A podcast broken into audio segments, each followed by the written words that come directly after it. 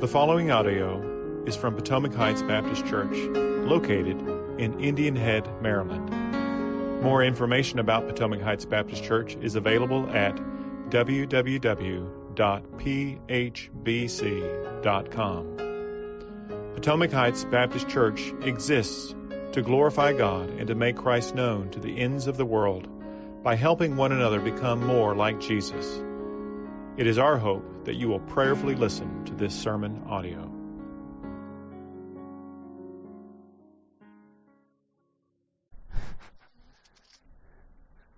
Good morning, church.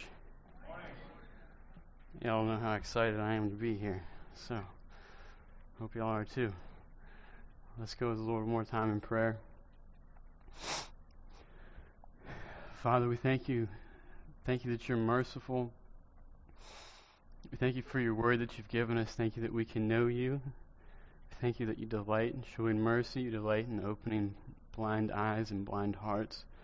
Father, we pray that Father, we pray that you would get me out of the way so that you can speak, so that your word can speak sharper than a double edged sword. Father, I pray that you would get my words and my thoughts and, and my ideas out of the way, but that we would hear your word and that you would speak to us through us. Show us mercy in that regard, we ask right now, Father. Amen. Amen. All right, so this morning, Psalm 123. We're going to be drawing from uh, Fountain of Living Water. A little bit of context first about the Psalms and about uh, songs of ascent. Psalm 123 is one of 15 songs of ascent written for us in the Psalms. Before we dive into the body of this morning's text, a little bit of context. The Psalms were the Israelites' song slash prayer book, and King David wrote many of them. And scholars scholars are not complete, uh, not in complete agreement over who authored every single psalm. Psalm 123 is one of the psalms whose author is unknown. Even as the author is unknown, we trust that because it is Holy Scripture, it is inspired and authored by the Spirit of God. So, what are the songs of ascent? These are 15 chosen psalms picked to be sung when the Jews would travel up to Jerusalem. So, when would the Jews travel up to Jerusalem? Well, three times a year, all the Jews would travel up to Jerusalem. The three annual reasons were the annual festivals, which were the festival of Passover, festival of Pentecost, and the festival of Tabernacles. These three festivals were major holidays for the Jewish people. So it's not a far stretch to look at these songs of ascent as similar to how we think of Christmas carols. Both Christmas carols and songs of ascent are going to be passed from generation to generation. But most importantly, both Christmas carols and songs of ascent are tools that we use to prepare our heart's posture.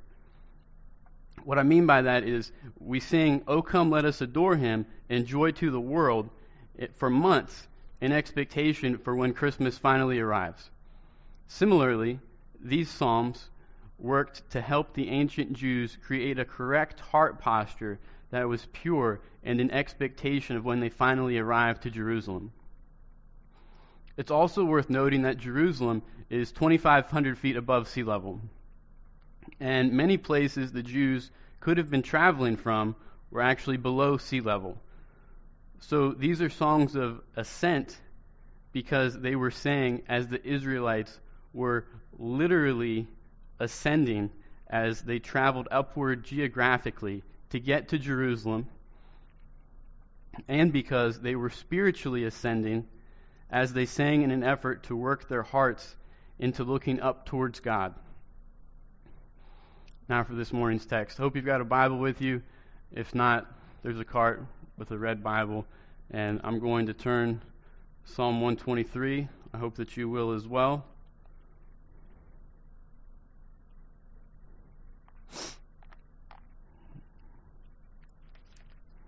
Read along with me, please.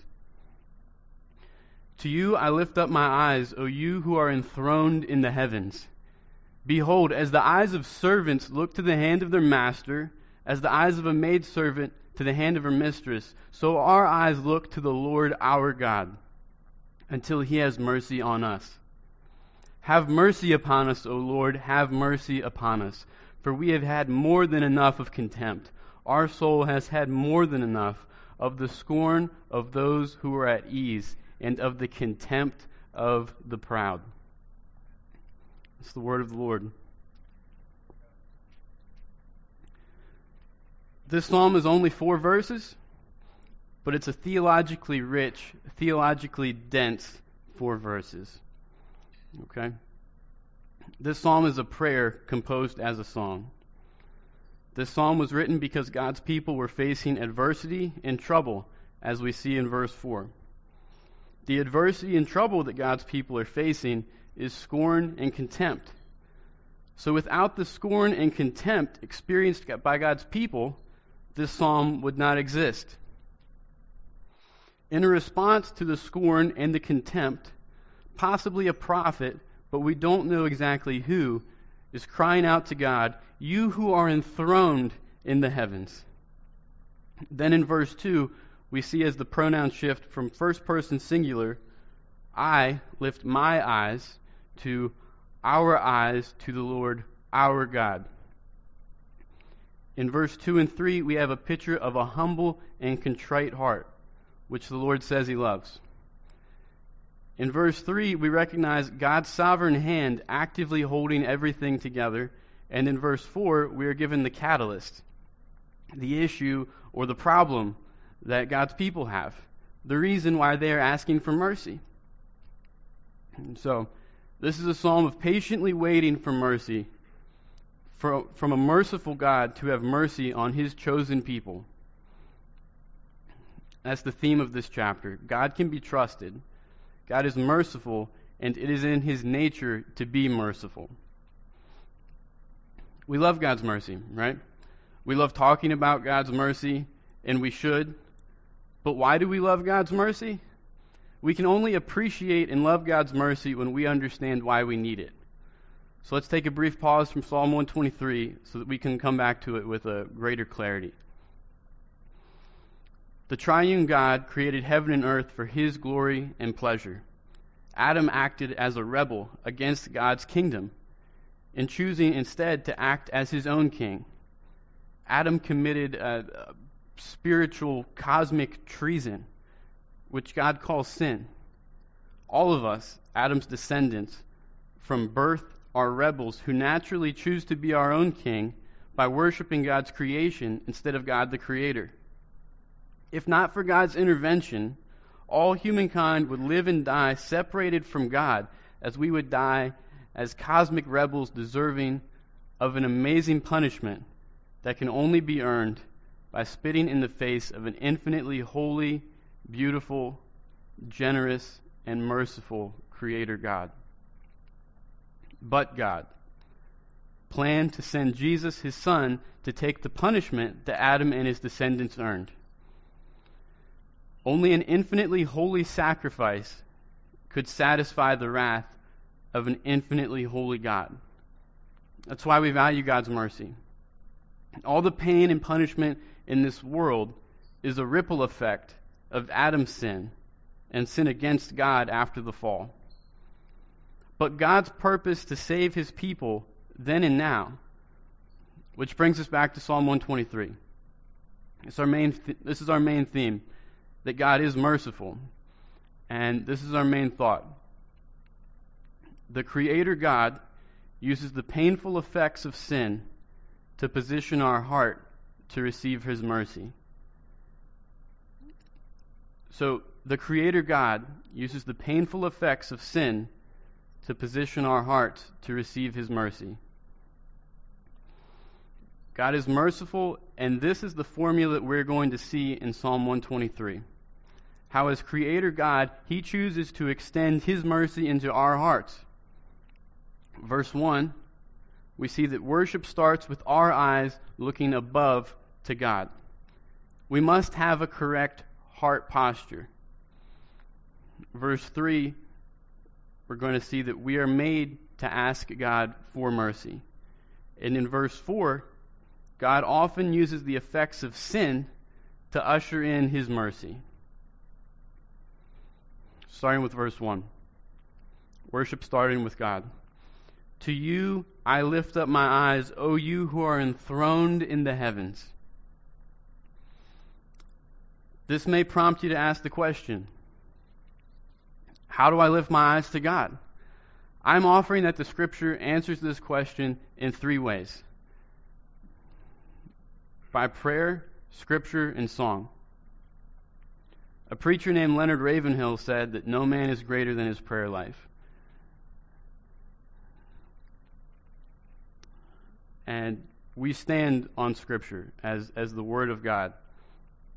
We are assured that God has chosen to reveal Himself to us through the Scriptures we lift our eyes to Him by reading the Scriptures. Creator God designed us to be emotional, which is why we respond so well to music. Music can be a prayer patterned from Scripture, just as many as the, as many of the Psalms are. In Charles Spurgeon's commentary of this verse, he contrasts God sitting on a throne to the prominent, prominent false god of that era, Baal who often was said to be on a journey, and that is why he may have been silent or just didn't answer. So Spurgeon helps us see God's redemptive plan and mercy in that God wants a personal relationship with his creation. He's accessible. More than that, through Jesus' sacrifice, he makes us accessible to him. So God's sitting on the throne. He's there. We know where he is. We don't have to look for him. Moving to verse 2. Cultivating a correct heart posture. Behold, as the eyes of servants look to the hand of their master, and the eyes of a maidservant to the hand of our mistress, so our eyes look to the Lord our God until he has mercy on us. Now, here in 2021, we're a little removed in the context of servants and and masters. So we're going to go to a couple scriptures to, to help with that. Um, and the sec so this this is an analogy. And the second analogy that we see there, the maid servant and, and mistress, is just the same look that we have in, in the first line. So a, a female slave, female um, master. That wording can be a, a little confusing. So many people, you know, indentured servitude was not an uncommon thing, and and that's what we're dealing with here.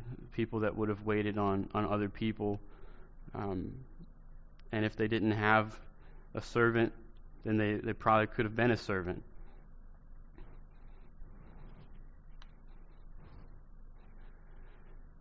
God is rich in mercy, but before we can receive it, our heart posture has to be correct.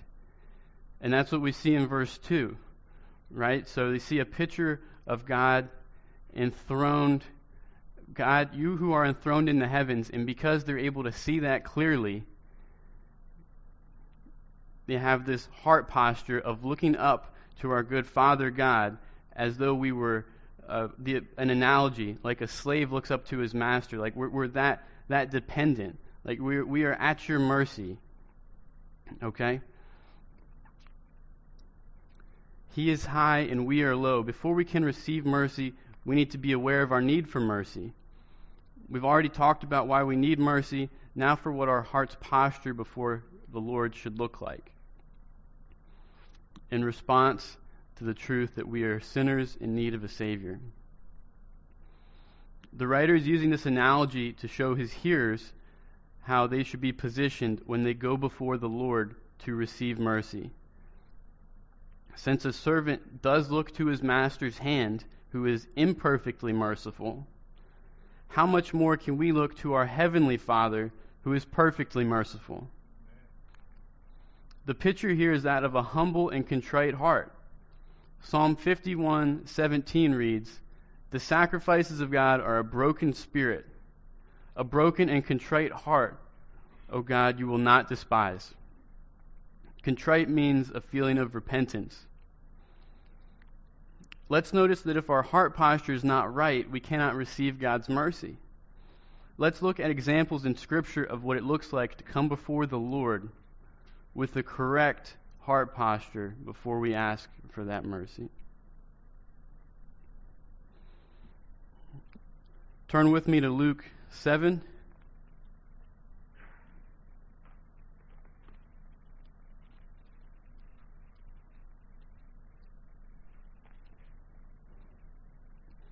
Verses 36 through 50.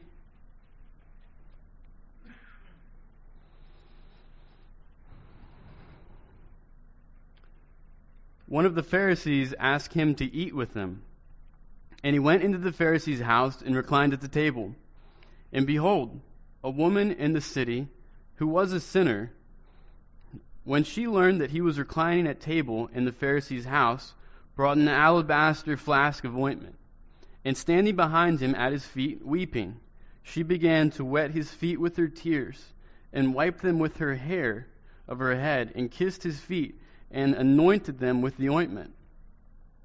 Now, when the Pharisee who had invited him saw this, he said to himself, If this man were a prophet, he would have known who and what sort of woman this is, who is touching him, for she is a sinner. And Jesus answered and said to him, Simon, I have something to say to you. And he answered, Say it, teacher. A certain money lender had two debtors. One owned 500 denarii and the other 50. When they could not pay, he canceled the debt of both. Now, which of them will love him more? Simon answered, The one, I suppose, for whom he canceled the larger debt. And he said to him, You have judged rightly. Then turning toward the woman, he said to Simon, Do you see this woman? I entered your house.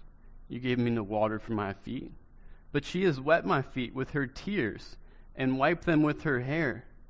You gave me no kiss, but from the time that I came in, she has not ceased to kiss my feet. You did not anoint my head with oil, but she has anointed my feet with ointment. Therefore I tell you, her sins, which are many, are forgiven, for she loved much. But he who is forgiven little loves little. And he said to her, Your sins are forgiven. Then those who were at the table with him began to say among themselves, Who is this who even forgives sins? And he said to the woman, Your faith has saved you. Go in peace.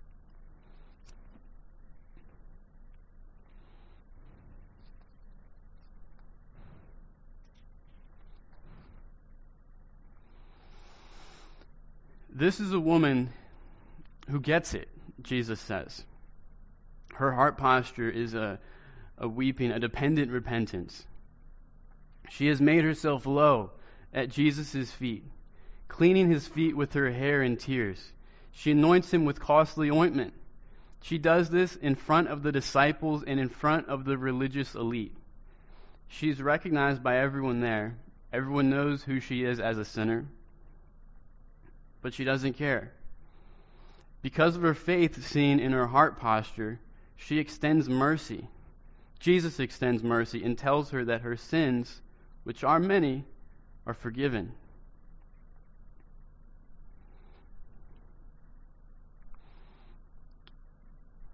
Turn with me to Luke 18, 9 through 14.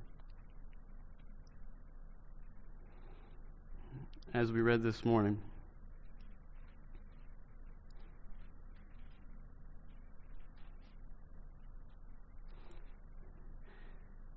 He also told this parable to some who trusted in themselves that they were righteous and treated others with contempt. Two men went up, went up into the temple to pray, one a Pharisee and the other a tax collector. The Pharisee, standing by himself, prayed this God, I thank you that I'm not like other men, extortioners, unjust, adulterers, or even like this tax collector. I fast twice a week. I give tithes of all that I get. But the tax collector, standing far off, would not even lift up his eyes to heaven, but he beat his breast, saying, God be merciful to me, a sinner. I tell you, this man went down to his house justified rather than the other. For everyone who exalts himself will be humbled, but the one who humbles himself will be exalted. The tax collector didn't physically raise his eyes up to heaven, but his worship started with God, as we see in verse 1 of Psalm 123. God, be merciful to me.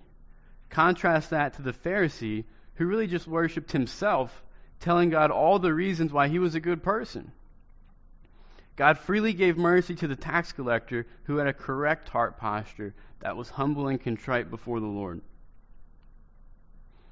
Back to Psalm 123. We left off in verse 3. God delights in showing mercy. Have mercy upon us, O Lord. Have mercy upon us, for we have had more than enough of contempt. So here we see that there's people that are not friends of the Lord. They don't honor God. They don't trust God and they're showing the people of God serious contempt, serious scorn. They don't look at them like they're worth anything. We don't know the exact con- the exact context, but the enemies of the Lord are are uh, really giving God's people a, a hard time, and that's what we see here in verse three, calling out to God for for relief. So the author asks for mercy from the Lord, knowing that He has much mercy to give. If you come up to me and you ask me for a million dollars, I can't help you. No matter how much trouble you're in, I, I can't help you. But God is sovereign and He's in control. So He has the ability to give mercy and to intervene in our circumstances, which is why we can ask Him for mercy because He has that to give. The writer is assured that the Lord will show mercy when He asks. And I am assured that the Lord will show mercy. I am not always assured that as the people of God we ask in a dependent way, similar to a servant approaching the hand of his master in verse 2. Anytime and in any capacity or context when we ask for mercy, it's a lowly thing. Have you ever been in debt or had to ask for more credit or more time to pay a bill. Completely at someone else's mercy. That's the picture that Jesus painted in Luke 18. We are the debtor at his mercy. Hosea and many other Old Testament scriptures depict the people of God as an adulterous spouse, and God again and again shows his mercy to his unfaithful bride. God considers our choosing sin over joy to be a spiritual adultery. We can bring nothing. We ask for mercy as an unfaithful spouse, saying, For no other reason but that you're good, please take me back. Jonathan Edwards said, We contribute nothing to our own salvation except the sin that made it necessary. One more scripture. This time from Mark 10:46. And they came to Jericho, and as he was leaving Jericho with his disciples and a great crowd, Bartimaeus, a blind beggar, the son of Timaeus, was sitting by the roadside. And when he heard that it was Jesus of Nazareth, he began to cry out and say, Jesus, son of David, have mercy on me. And many rebuked him, telling him to be silent. But he cried out all the more, Son of David, have mercy upon me. And Jesus stopped and he said, Call him.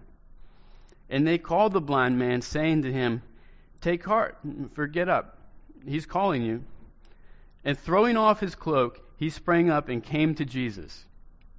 And Jesus said to him, What do you want me to do for you? And the blind man said to him, Rabbi, let me recover my sight. Jesus said to him, Go your way, your faith has made you well. And immediately he recovered his sight and followed him on the way. I, I love this story. I love this part of Scripture. Um, it's a flesh and bone picture that illustrates the spiritual aspect of what everyone's coming to Jesus story looks like. Right?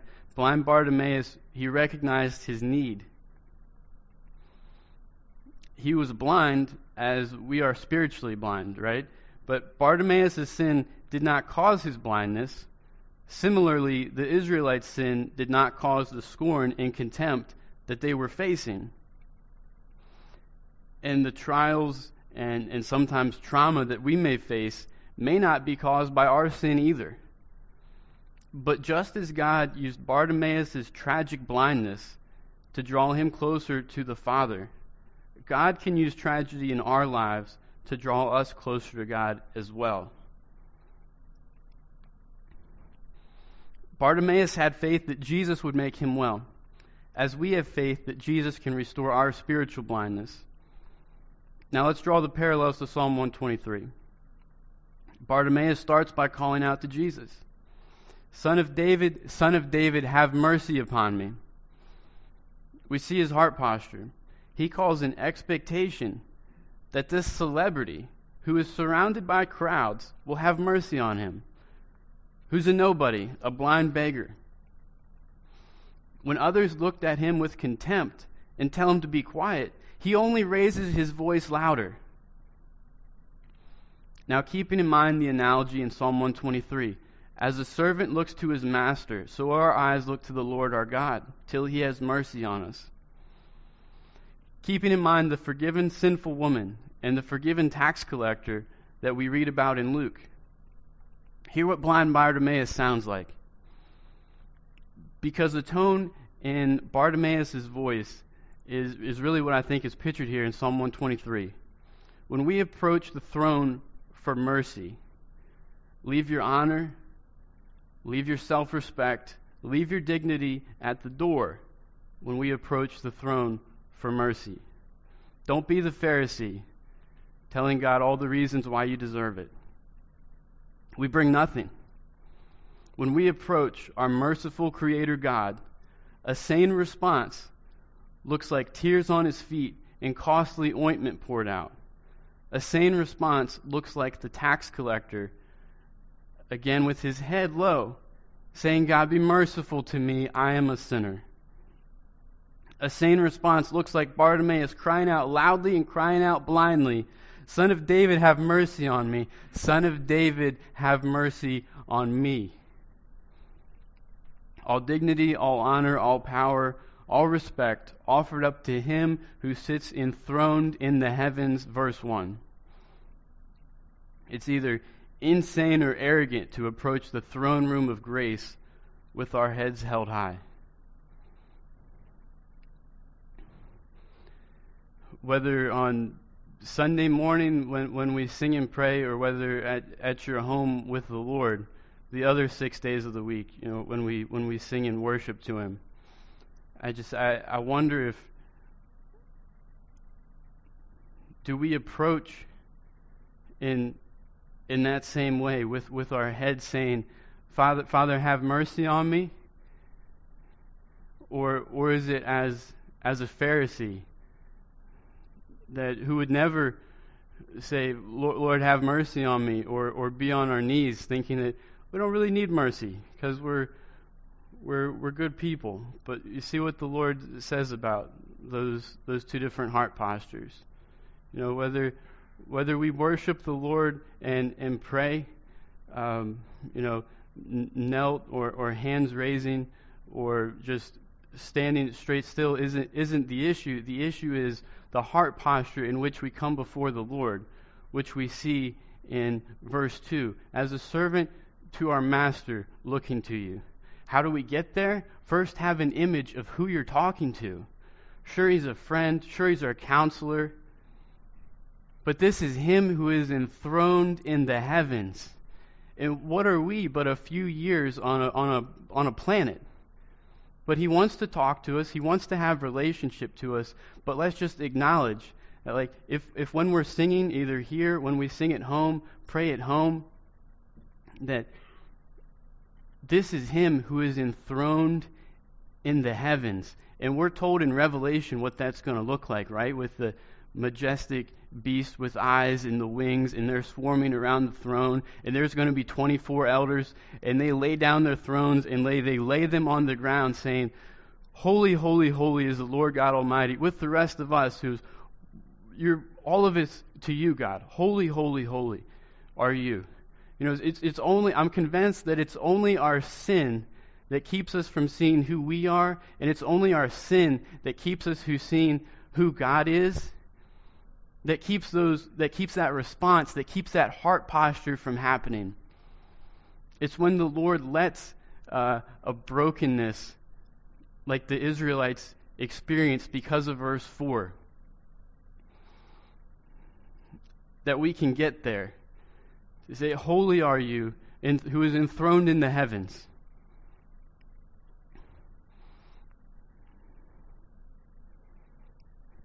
So uh, there's another phrase I want to talk about briefly.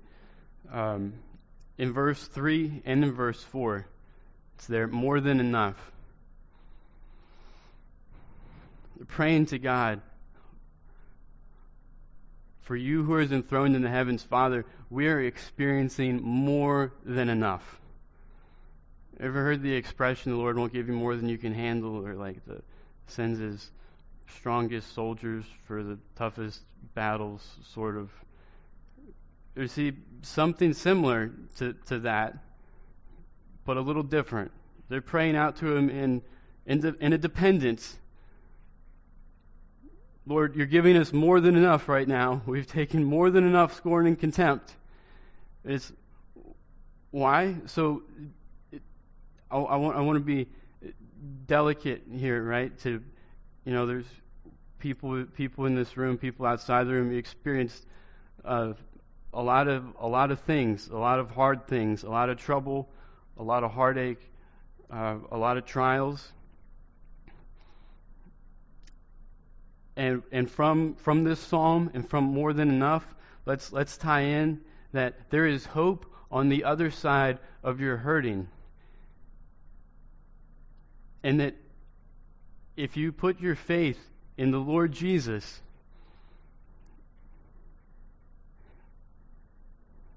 He will not waste your pain. He uses everything for His purposes, even the pain that His children go through. Here are the Israelites crying out, You're giving us more than enough, God. We can't handle any more. More than enough. No, no, I don't want to add more words to the text, but more than enough means more than enough. But God uses it for their good, and He can use it for our good as well. Verse 4 God uses the effects of sin to bring our hearts to a place to receive mercy. Okay, so follow, follow the, the progression here. Verse 4 Our soul has had more than enough of the scorn of those who are at ease and of the contempt of the proud. So there would be no, to you I lift up my eyes, who you are enthroned in the heavens, if there wasn't a verse 4. God could not be shown to be a God of great mercy if we had no reason to call out for a God of great mercy. So he allows and he uses evil things in the world to further his purposes. So follow with me. I'm going to read just one verse. Genesis 50:20. Right? The context that Joseph being sold to Pharaoh and he goes through all kinds of terrible things, sold to his brothers, and God uses it to save many, many people's lives, including the entire nation of Israel. What you meant evil against me, God meant it for good. God had purposes for him, even, the midst of, even in the midst of his sufferings. One more time. What you meant evil against me, God meant for good. God leveraged the sin from a woman's past in Luke 6 so that she could love him even greater. God made much of Bartimaeus, and he made him eager to follow Jesus by healing his blindness. If you caught it at the end of the story with uh, the scripture, Bartimaeus is given his sight, and what does he do? He follows Jesus. Uh, probably literally went up and like started following him, like right behind him. You would I mean I wonder I I don't know, but would he have followed him? if he had been born with sight? Maybe. He, he could have. But the way the Lord in his sovereign divine hand chose to let uh, sin and the ripple effects of it play out in Bartimaeus' life, is that he was born blind and he had to call out to Jesus, and the Lord answered. And he had a lot of joy from being able to follow Jesus and from actually following Jesus after he called out for his sight. God gave the Israelites occasion to call out to him by allowing scorn and contempt from those that opposed God. And God will allow and possibly even purpose pain and sorrow in our lives. But it's for our good and it's for His glory. And I feel that way at the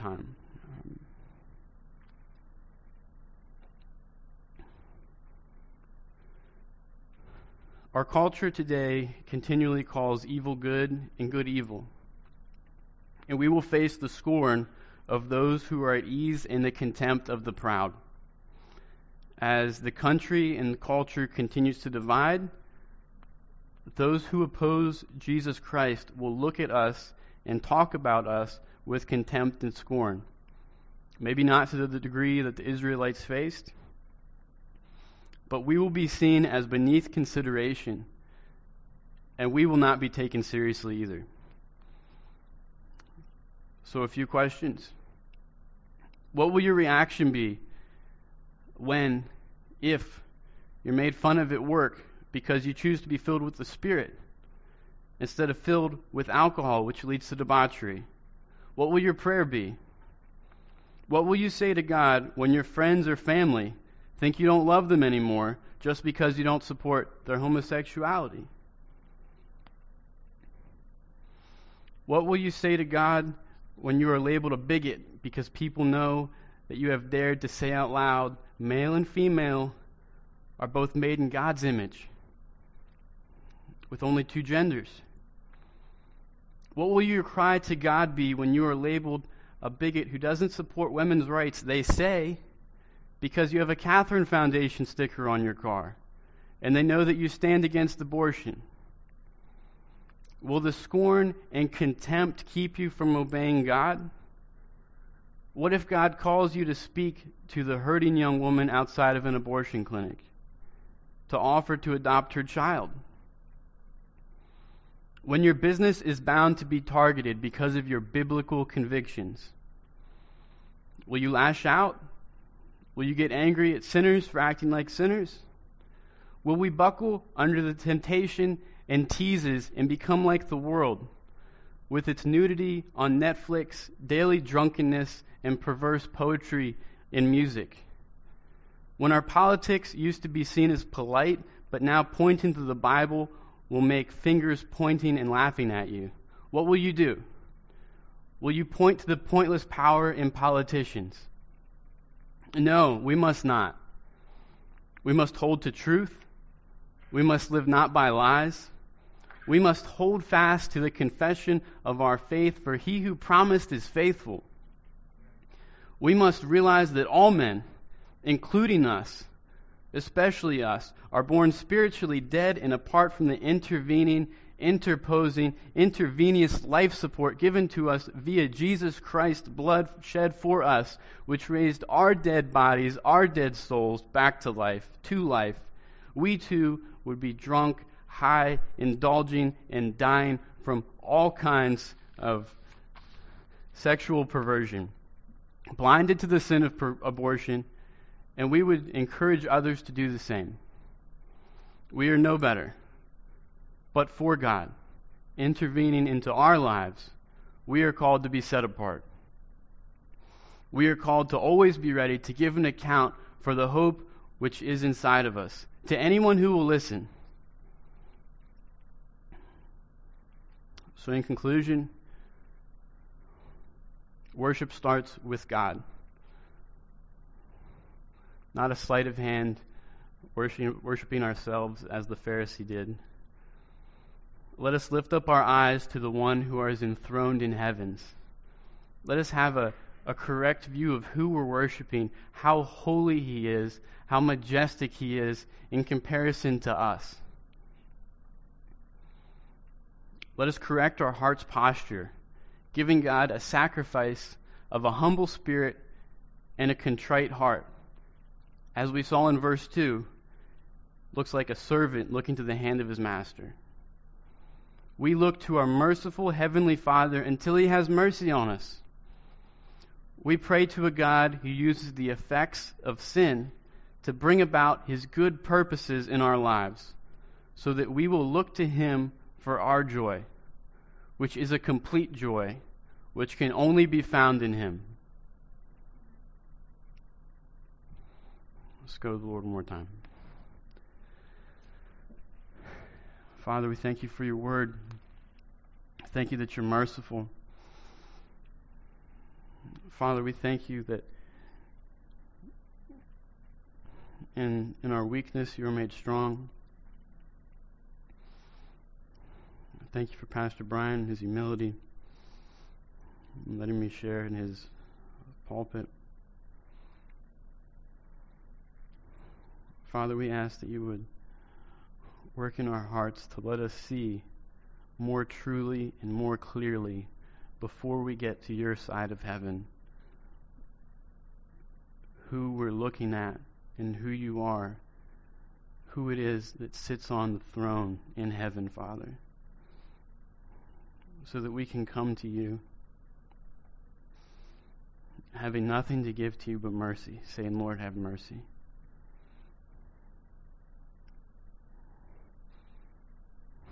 Thank you that you are merciful enough to use all things to help us get to that point of joy where we want to come to you. Thank you that every knee will bow to you, Father. I pray that we would you would work work in our hearts and work through the hearts of those that we can go and, and talk to this week, our friends, neighbors, coworkers, that our our knees would bend in worship before they are meant to be bent by the sound of your voice, Father. Thank you that for the joy that you give us in the midst of trouble. Thank you that you're always there with us to comfort us. In the name of the Lord Jesus, amen.